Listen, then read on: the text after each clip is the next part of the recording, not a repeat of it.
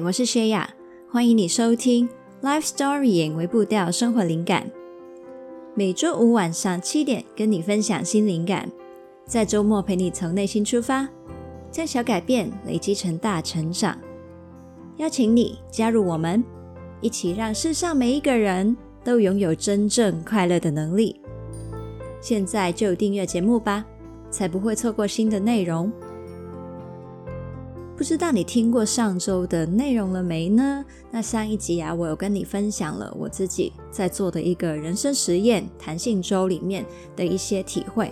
那因为这一个的实验呢，对我来说也有一些心态上的改变，也让我在之后可能在经营内容、创作内容的时候呢，也会有一些想要自己重新去定位啊，重新去实验的事情。那最近呢，如果你有在看我们的 Facebook 跟 IG 的话，你会发现呢，我偶尔会贴一些新的贴文，就是薛雅随笔的 Hashtag 的那些贴文呢，其实就是我处于一个，嗯，我刚好呢比较有灵感，可以写一些什么东西的时候，就额外去创作的内容。那如果你还没有追踪 Facebook 跟 IG 的话呢，那也可以去追踪哦。同时呢，你也可以去见证一下，到底这个弹性周。嗯，对我来说有什么影响？往后呢，我们的内容会怎么样去反映这些的改变？当然，更重要的是，我想要让你知道，你也可以去为自己找这些的改变，创造这些的改变。那今天呢，我们呢又回到了幸福学的系列。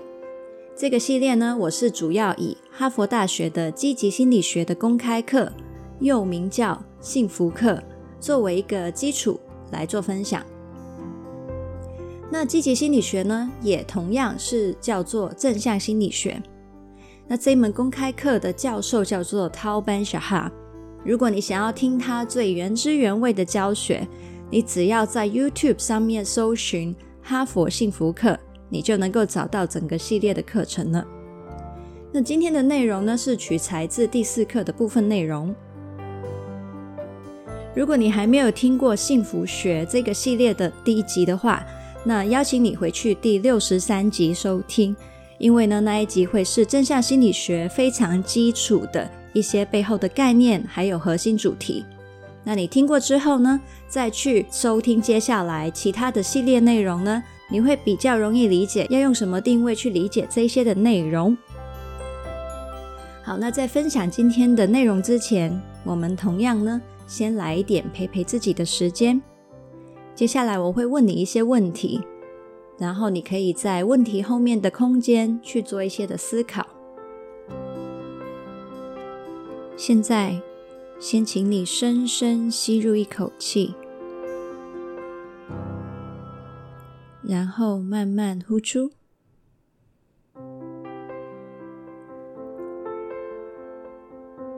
你是不是拥有一个宏大而明确的目标，是你愿意甚至正在付上努力去成就的呢？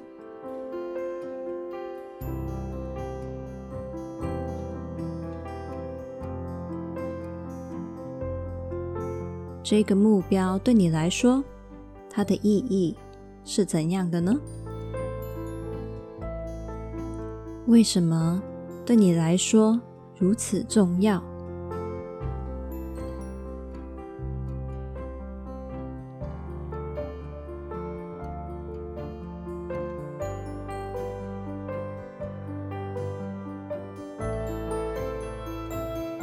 现在想象一下，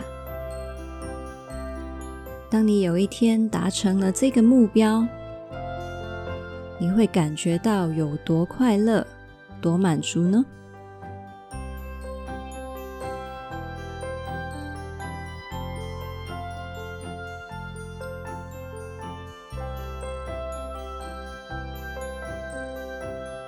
你认为这一份的快乐跟满足将会持续多久呢？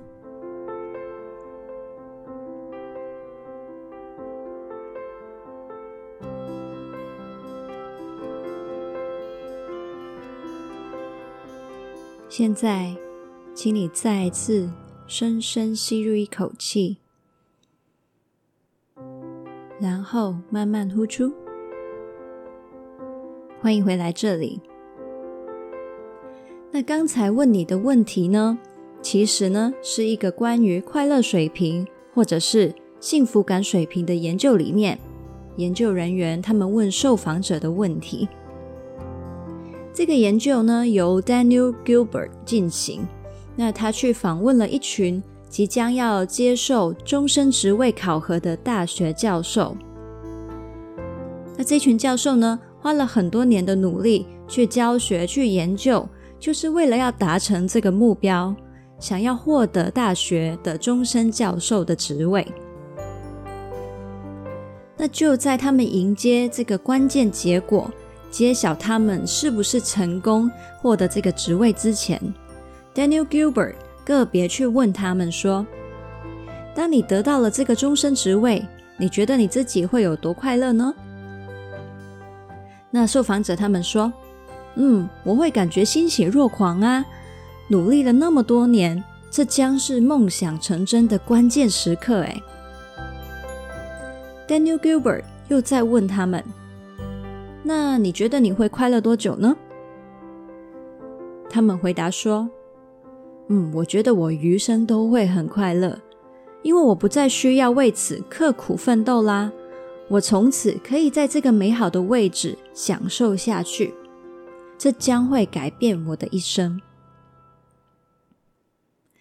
接着，Daniel Gilbert 又再问他们相反的问题。万一他们失败了，他们会有多难过？会难过多久？他们呢，同样的想象自己会失望透顶，而且直到他们用任何方法重新达到这个目标之前，他们觉得自己都会继续为此而沮丧。后来呢，Daniel Gilbert 在他们都得知了审核结果之后，再去访问他们当下的感受。那当中有一些成功的人，也有失败的人。他们的情绪反应如同他们自己所预期的。成功的人呢，欣喜若狂，非常的开心；而失败的人则非常难过、失望。在那个时刻，他们同样确信着，这份不管是好的或坏的感受，都会延续下去。在六个月后。Daniel Gilbert 又再问他们一样的问题，结果这一次呢，几乎每一个受访者，不论他是否获得了这个终身职位，或者是本身是快乐或难过的，所有的情绪都已经回到了本来的快乐水平了。也就是说呢，这一个他们本身认定会关乎他们一生的事件发生之后。他们的幸福感并没有出现永久的变化，仿佛什么事情都没有发生过。那这个现象呢，可能听起来还有点抽象。那我们现在用图表来想象一下。现在，请你在脑中画出一个图表，画出纵轴还有横轴。纵轴直的那一条呢，就是幸福感水平。横轴是我们的人生时间线，在时间线的不同点上，都会有大大小小的人生事件发生。这些事件会牵动我们的幸福感上升跟下降。现在呢，请你想象在图表上面画出一条平坦的横线。那这个呢，就是我们幸福感的基础水平 （baseline）。当有好事发生的时候呢，那在那一个时间点会出现一个小山坡形的曲线。当坏事发生，在那一个点就会出现一个 U 型的曲线。但是不管是山坡还是这个 U 型曲线，你都会发现它们最终又会回到基础线 baseline 上面。没错，童话里都是骗人的，王子跟公主。并不会因为结了婚就永远幸福快乐，那些热恋的粉红色泡泡终究会归于平淡。但是呢，这个换个方向讲，其实这个现象也给了我们一些希望。当我们遇到挫折或者是在痛苦当中的时候，就提醒自己，我们的幸福感是会回来的。这份难过呢，只是暂时的过程而已。以上的研究告诉我们，外在环境的改变并不会长久影响我们的幸福感，而这个呢，是大致通用的现象。当然也会有一些例外啦，比如说，当一个人在极度缺乏生存资源跟财富的状况下，本身可能非常的痛苦，他的快乐水平会很低很低。但是呢，随着资源增加，他的快乐程度的确会随之上升。但是，一旦他到了够用的生活水平，后面再给他更丰富的资源。他的快乐水平呢，基本上也不太会改变了。这个呢，给了我非常大的提醒：任何的东西，不管是物质、学习的追求、成果的品质，真的就是够用就好。如果我能够把执着在一件事情要完美的力气腾出来，用在其他方面，是不是可以成就更多方面的进展呢？这是一种回报率更高、更聪明的人生分配方法。好的，那回到例外的例子，教授 Tao 他还有提到，在民主国家生活的人，的确是比在独裁国家生活的人快乐。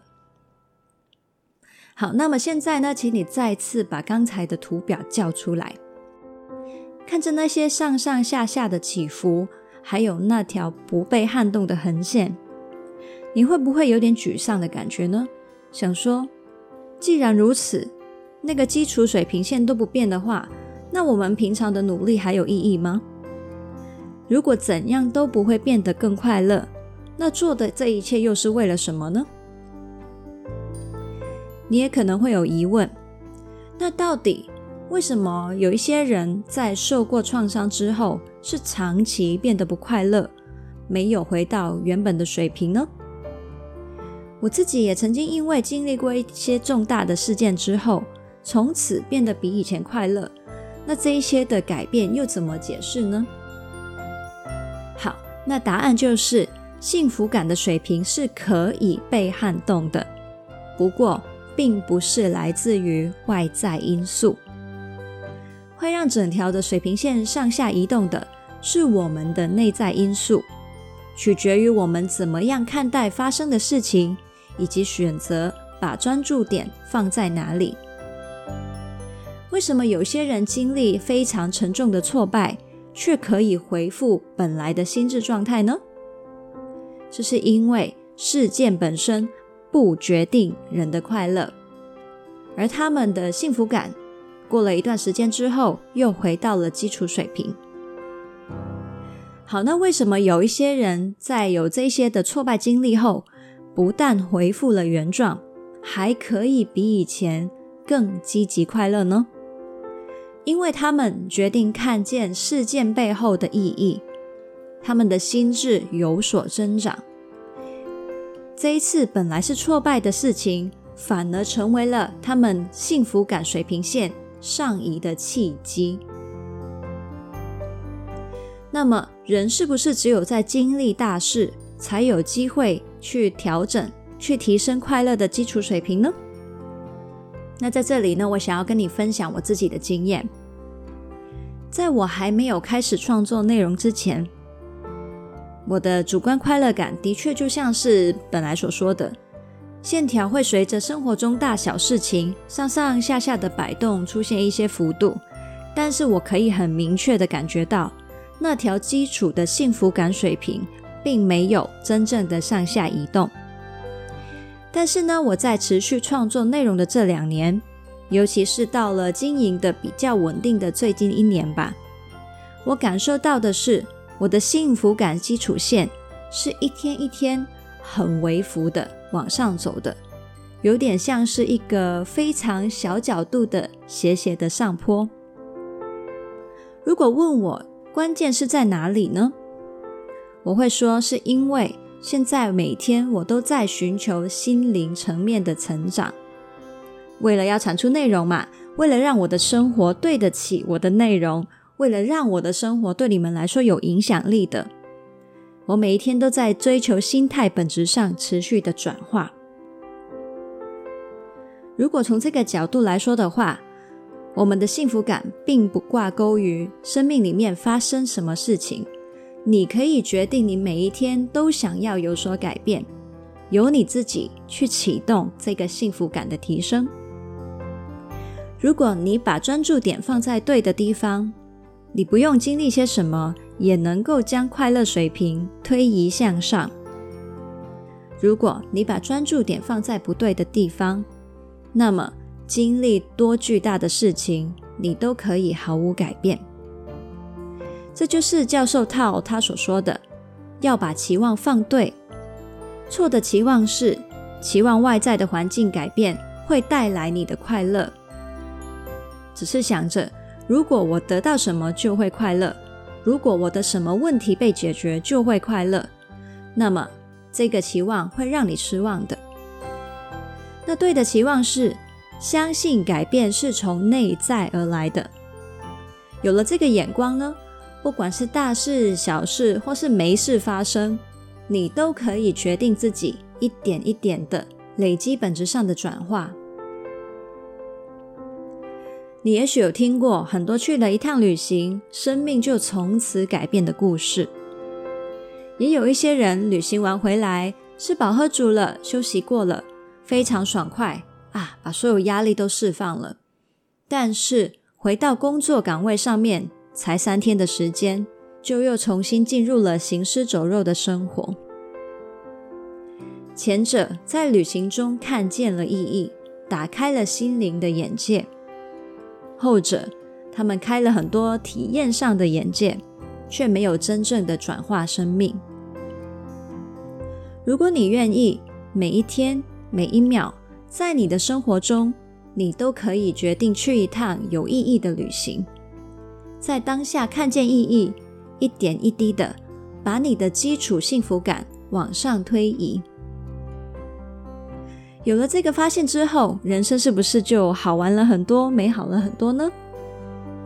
你说你经历过一些把你的幸福感水平往下移的创伤，那么也请你开始相信，你可以把快乐找回来。在你相信的那一刻，你的基础幸福感水平就开始有了上升的可能性。而这个基础幸福水平呢，就像是我们心理上的免疫力，当免疫力越高，你就越不容易在被坏事入侵时出现问题，或者是就算真的受挫了，你的痛苦也会比较少，也会更快的恢复。如果你希望从今天开始，每一天都转化内心，推移幸福水平往上的话，那我邀请你参加三个月疗愈之旅的互动电邮计划。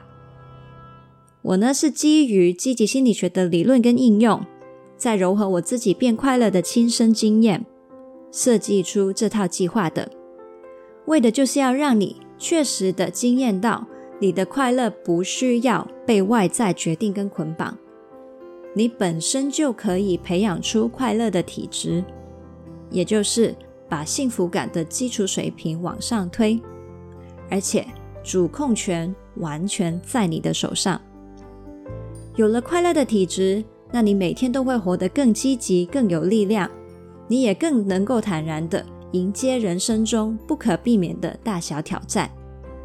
如果你有兴趣的话，可以到资讯栏点击网址了解更多。好，那回到刚才讲的，内心的专注点会决定我们快乐基础水平的走向。那是不是代表我们要一直往正面的部分去看？放掉、忽略掉那些负面感受跟经验呢？不，完全不是这样的，而是相反的。我们需要做到的是接受现实，连同那些不利的、痛苦的、黑暗面的都如实接纳，才能够做出最有效的回应。因此，正向或是积极心理学。并不是那种常常被误解的状态，只选好事去看，变成正向魔人。教授套他认为有另外一个名称很贴切积极心理学，那就是现实心理学。